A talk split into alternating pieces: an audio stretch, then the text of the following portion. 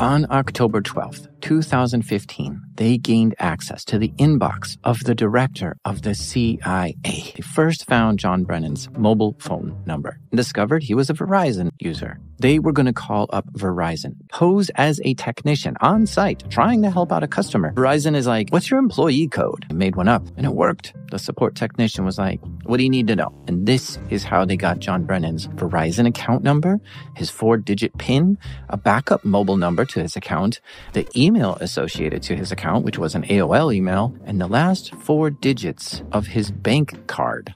So they called AOL.